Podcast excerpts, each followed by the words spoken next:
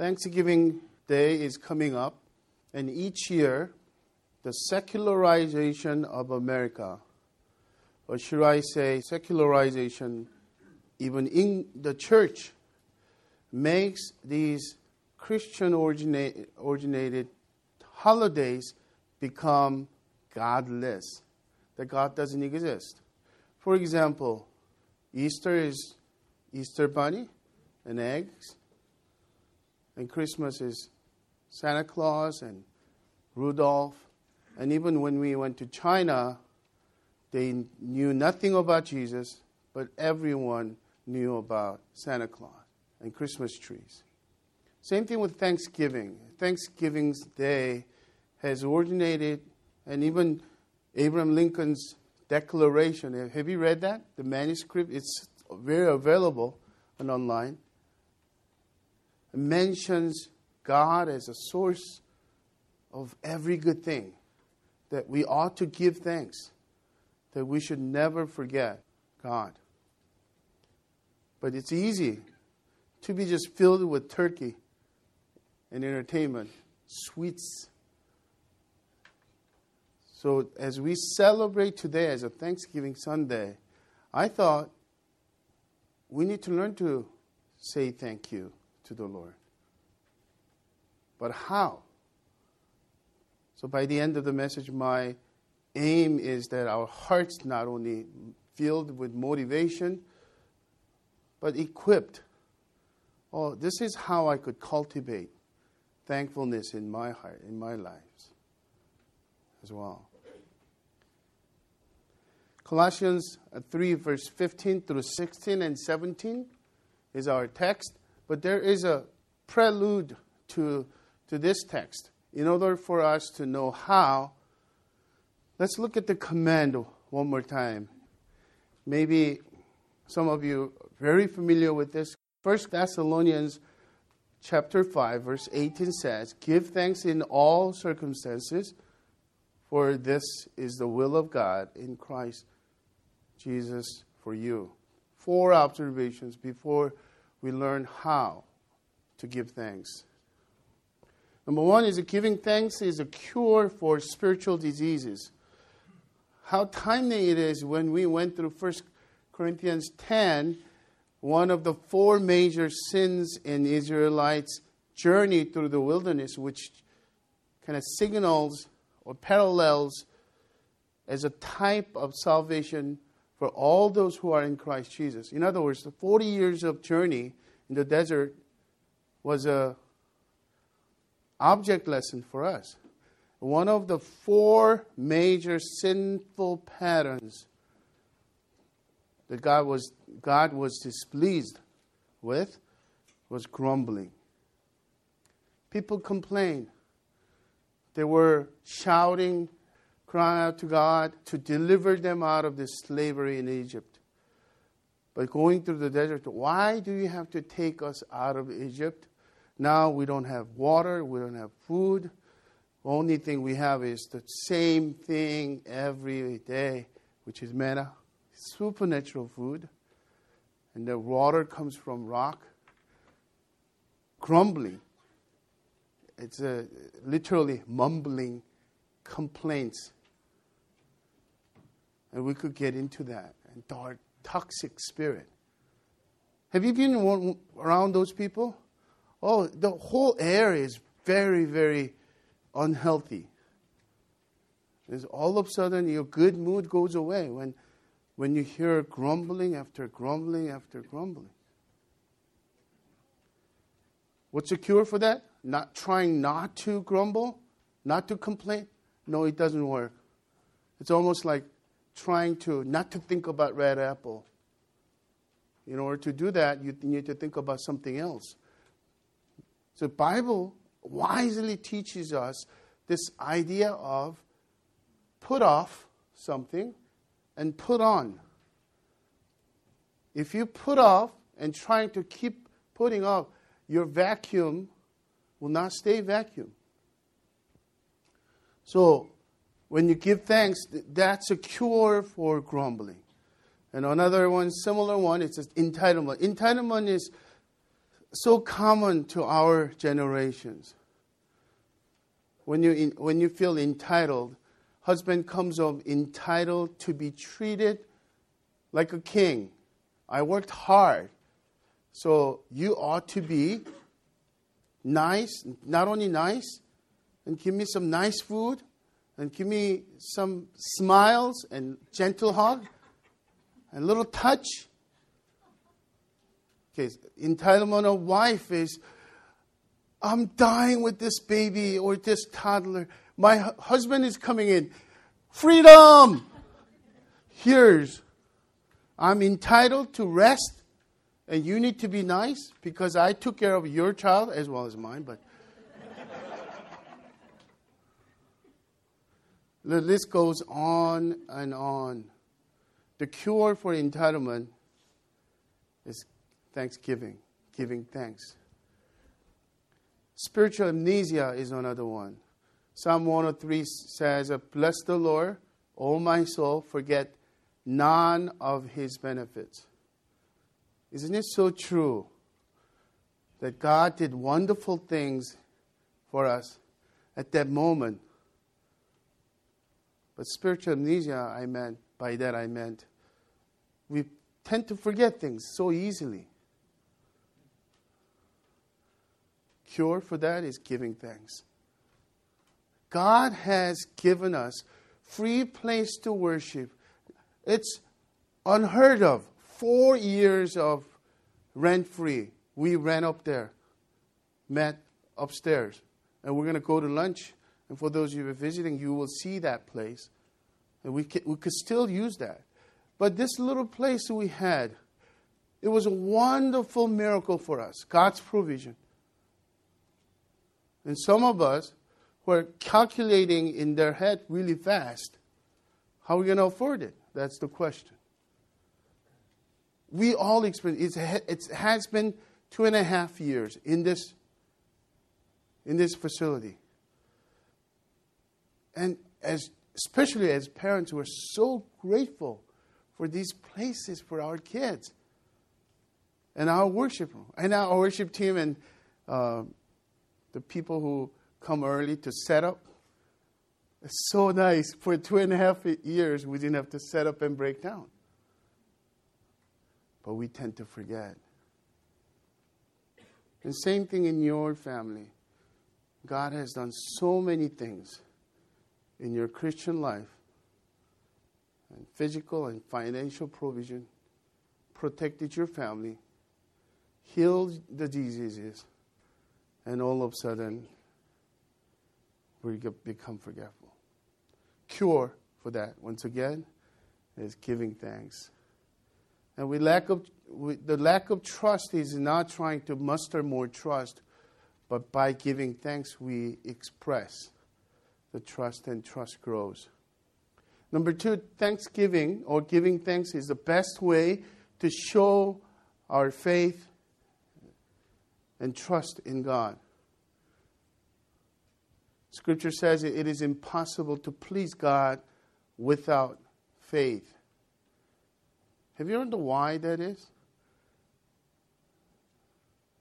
God says, in order for you to please me, all I really want is your faith, your heart that trusts me. The burnt offering I do not desire, and sacrifices in the Old Testament. What I really desire is your trust and obedience. For those of us became dads and moms and the babies and toddler and preschool and elementary, the teenage and the young adult, we know exactly why that is.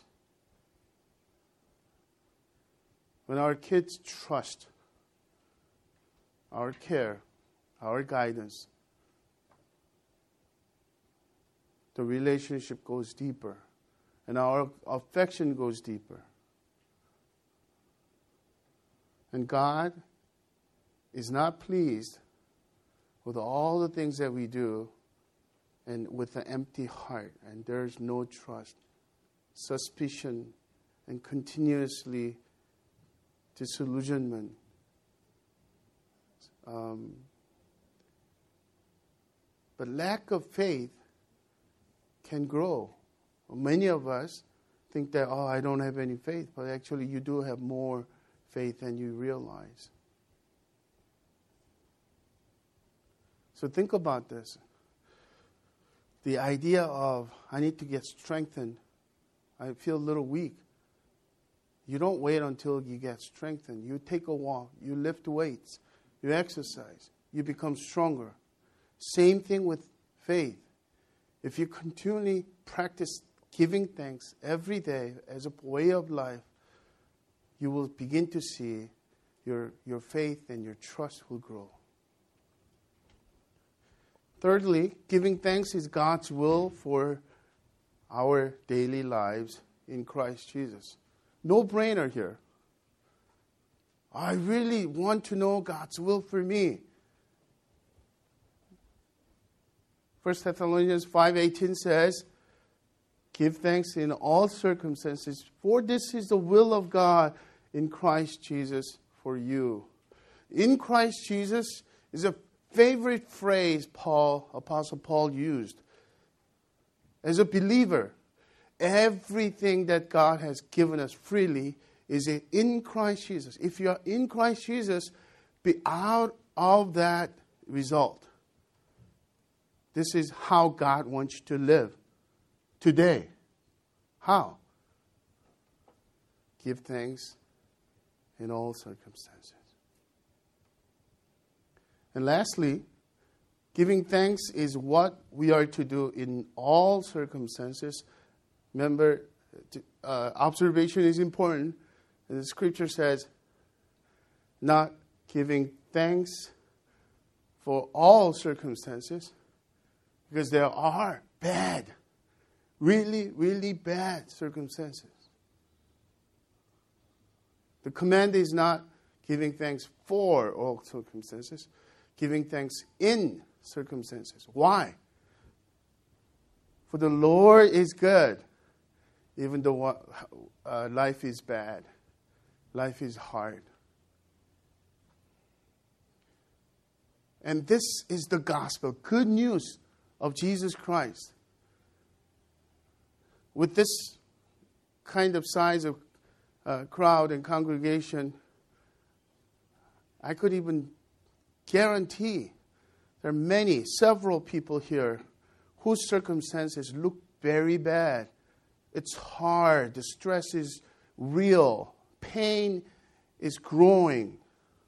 And I, for example, have a brother whose brain has incurable disease. That he has, his right side is close to paralyzed. And he has a speech impediment. And for those of you who don't know, my elder brother is also a pastor. So in his circumstances, Scripture daringly commands for him to give thanks. The gospel is God never commands us unless he gives us strength and power and way to do it. That's why I want to meditate just briefly on Colossians 3. So we all know that rather than feeling so dutiful, another thing to do, how do we cultivate thankful heart? How do we learn to give thanks in all circumstances? There's just simply three things here, starting with verse 15. And let the peace of Christ rule in your hearts, to which indeed you are called in one body, and be thankful. One body means body of Christ, the community of Christ, the all church members, not just the this particular local church, but everyone who follows Jesus Christ as a believer belongs to Christ, as the members of Christ. And the key number one to learning how to give thanks in all circumstances is letting the peace of Christ rule in your hearts, which leads us to give thanks in all circumstances. What does it mean? It means letting the peace of Christ rule in our hearts means making the peace of Christ to be the referee, if you will, or umpire of your heart, and to be led by the desires of Christ. This is a kind of strange thing if you do not understand. The gospel is free from, we don't merit, we don't earn that freedom, that peace of Christ. Positionally, if you believe, God brings you into Christ where peace of Christ dwells. But conditionally, what happens is it doesn't happen automatically if you are a believer, and when you expect that, oh, I want peace to come to me, and actually, the Bible turns the table around and say, listen to the peace of Christ, and the spirit of calling and whistling when that peace is broken. What does that mean? There are two reasons, major reasons, when we lose peace in our hearts. And number one is when we follow the flesh or the sinful desires of our heart rather than desires of Christ.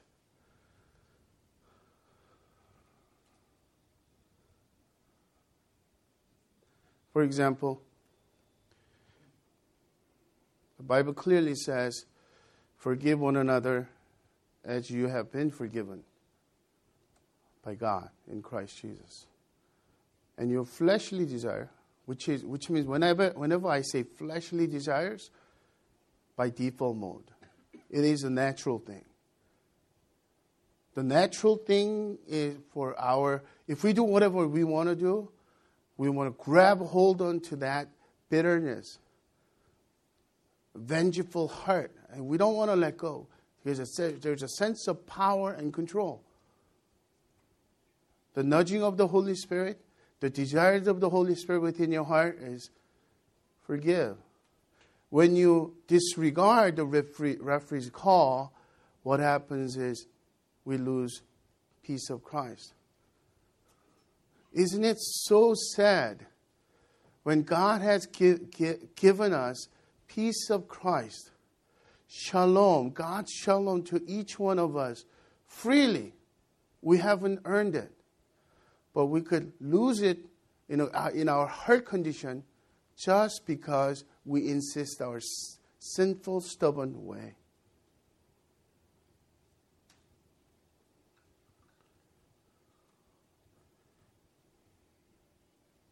Second way, it is because we desire the world's peace and rather than Christ's peace.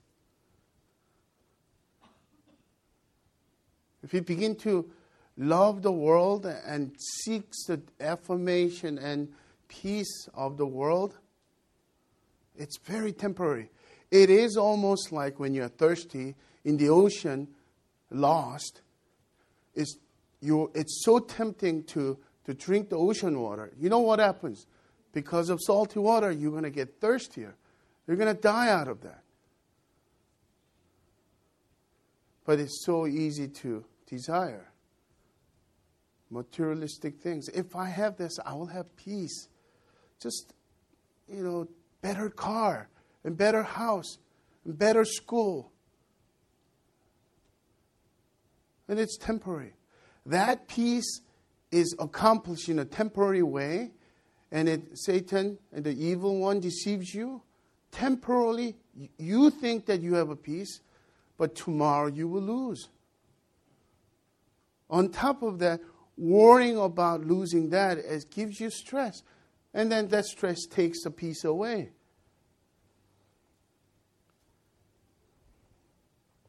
I'm going to say something very carefully.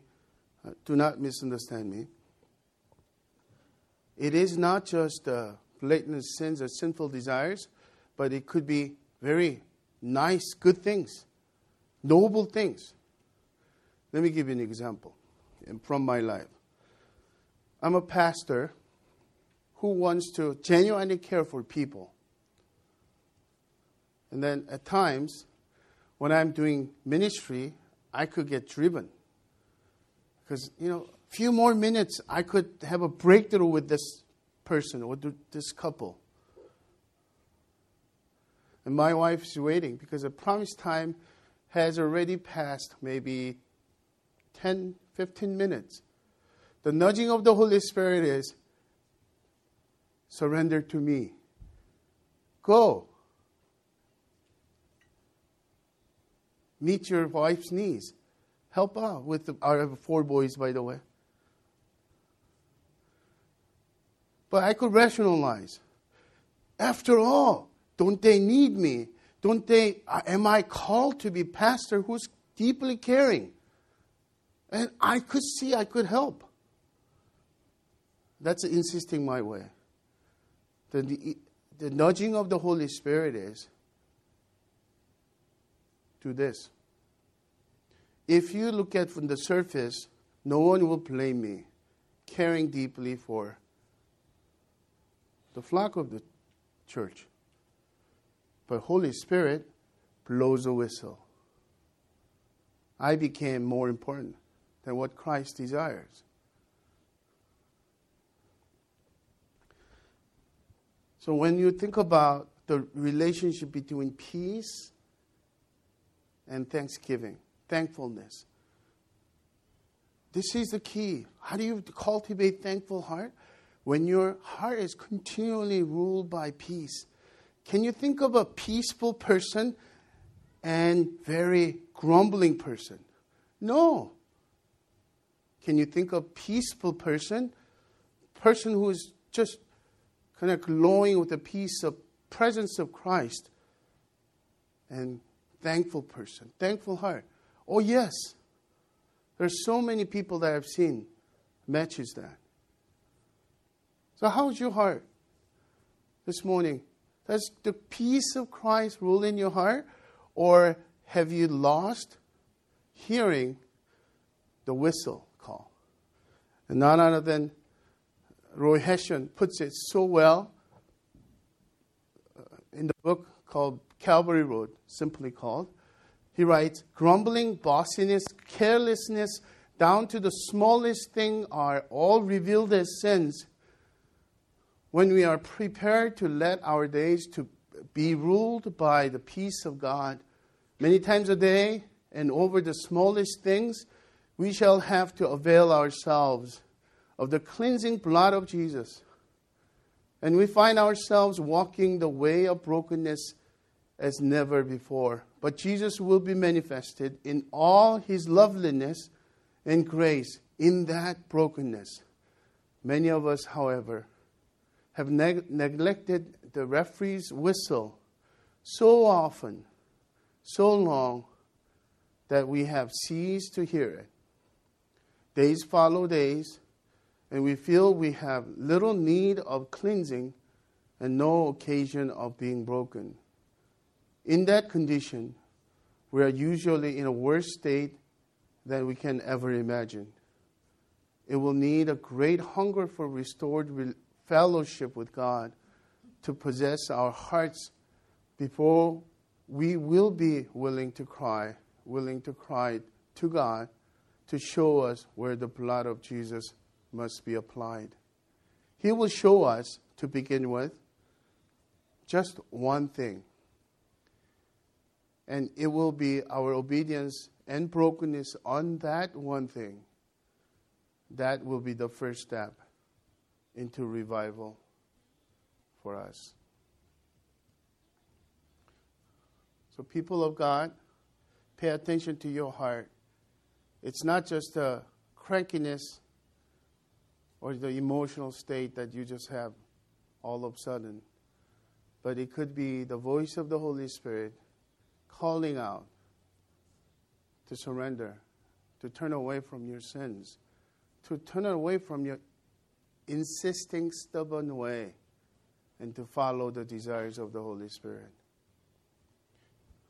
Number two, key is letting the word of Christ richly dwell in us, which will lead us to give thanks in all circumstances.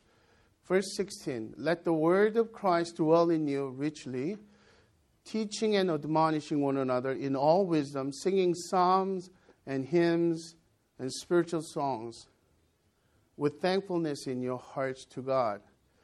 Did you notice that? Letting the word of Christ richly dwell in our hearts will actually lead to peace. Because in the vacuum of, if we don't have a word of God, word of Christ within our heart, Holy Spirit's prompting will be muffled. Let me say that again. God could speak to anyone, but because God has given us already spoken word, a written word, when the Holy Spirit nudges us, prompts us, most oftentimes,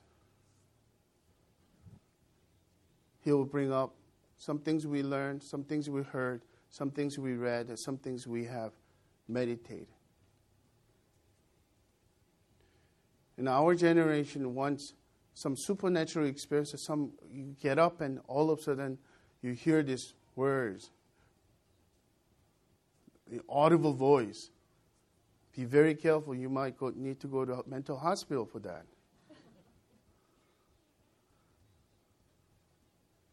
But the point that I'm making is, of course, God could do supernatural things.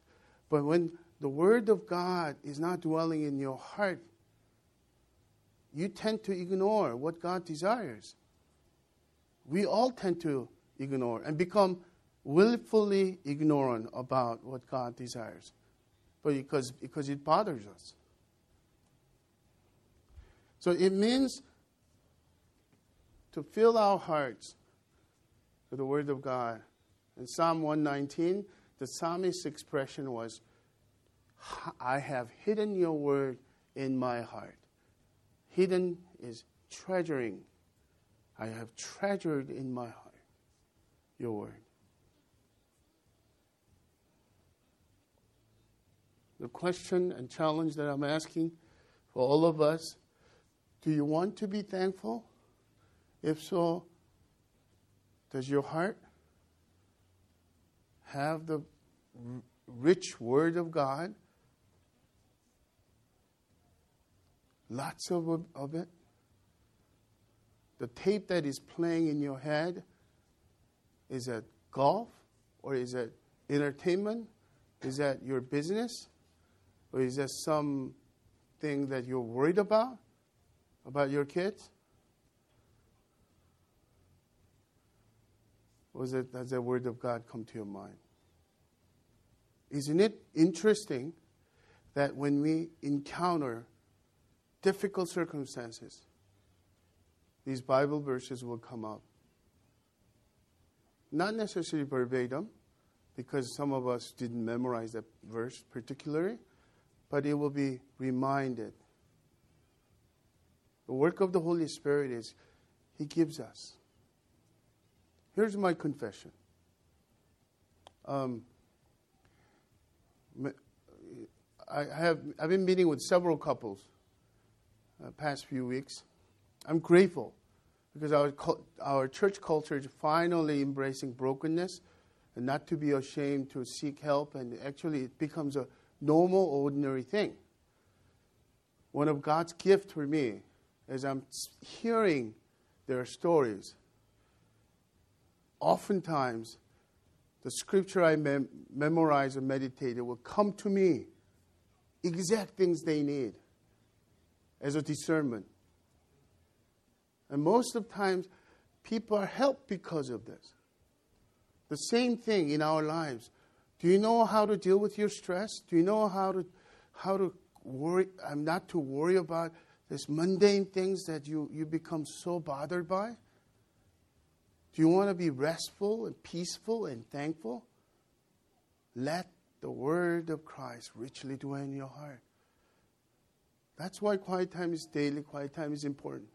Not because you get brownie points if having met with God.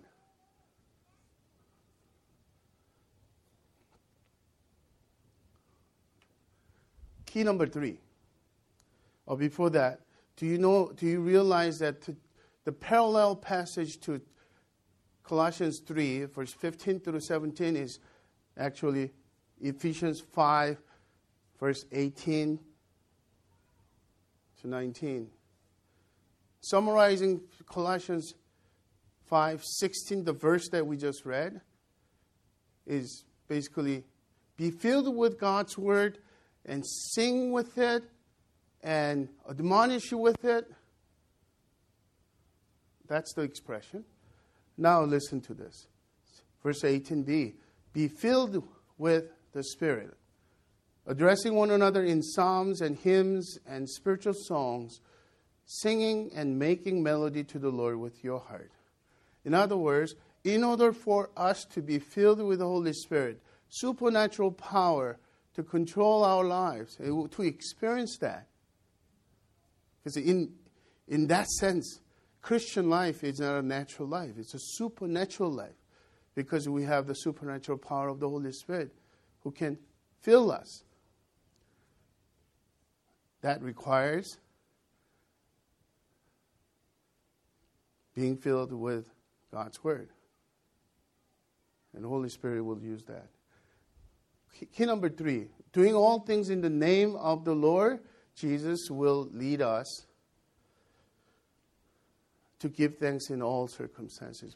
Finally, verse 17. Have you noticed that each verse has about thanksgiving and giving thanks? 17 says, and whatever you do in word or deed, do everything in the name of the Lord Jesus, giving thanks to God the Father through him. What does it mean doing everything, all things in the name of Jesus? In Greco-Roman world, this is so clear to people because doing something in the name of somebody meant authority. A lot of times, the masters will have the name. Servants didn't really have even names. So a lot of times, the unique Greek names in New Testament, it means number one. Number 2, like a cat in the hat kind of thing, right? The thing number 1, thing number 2, their names were like this.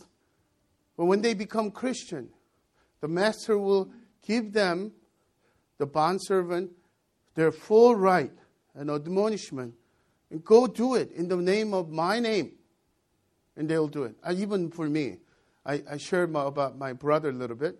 So he has speech impediment and his right side is hard time to walk. He can't use the right hand. And now, he used to drive about half a year ago. But now he doesn't even drive anymore. So I literally experienced in my own life. I have a power of attorney legally, signed document. So about a few weeks ago, I went to AAA and got his insurance claim because my mother got into a car accident with his car, and it totaled $5,700. I signed in his name, doing things in the name of Timothy H. Kim, my brother. But I'm Paul Kim. Or another thing is, Kaiser Permanente, his health insurance, in order for me to make that transition and find the right care for him, and because of his dialysis and all that, I had to sign the document and make the decision, medical decisions. Because I had a power of attorney, I did in the name of my brother. So what does it mean to in the name of, to everything in the name of Jesus? That means you are representing Christ for his name's sake, for his reputation, for his honor, for his glory, and with his authority. There's a misconception in many of us. Oh, pastors, they are doing the Lord's work. So pastors, you really need to think about is that's not his work. Ministry is Lord's work. Missionaries are like that. Guess what? Our church believes, in the New Testament says, priesthood of every believer. Because Jesus Christ has come into the throne of grace because of his blood. The curtain between the Holy of Holies, the God only can go in, the high priest can only go in. The curtain was ripped apart, which meant every single one of us, through the blood of Jesus Christ, can enter into the Holy of Holies. That means everything you belong to you is actually belong to Christ. You are not your own. Even though you might be doing engineering work, that's Lord's work. Because you represent in his name. And your mom, rearing your child is Lord's work. Apostle Paul is saying, if you do it in the name of Jesus, you begin to see his glory and his honor will matter. And you begin to be filled with thanksgiving. And I want to not become conceptual today, as I mentioned. So let's wrap up in this way. How do you give thanks in all circumstances? By letting the peace of Christ rule in our hearts. By letting the word of Christ richly dwell in our hearts, in us, in our minds. And by doing all things in the name of the Lord Jesus for his honor and his reputation.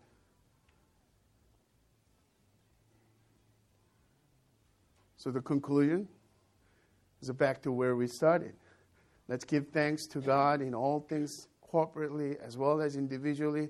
Psalm 107 verse 1 says, "Oh, give thanks to the Lord, for he is good, for his steadfast love endures forever."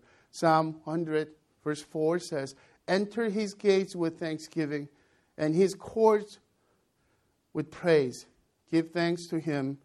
Bless his name." Can we thank God and close with words of prayer? Father, thank you for this reminder. We pray that the remainders of time, that you would be pleased by your children's giving thanks with gladness and joy. And we also pray that the joy of the Lord would be in our hearts, and this would be contagious.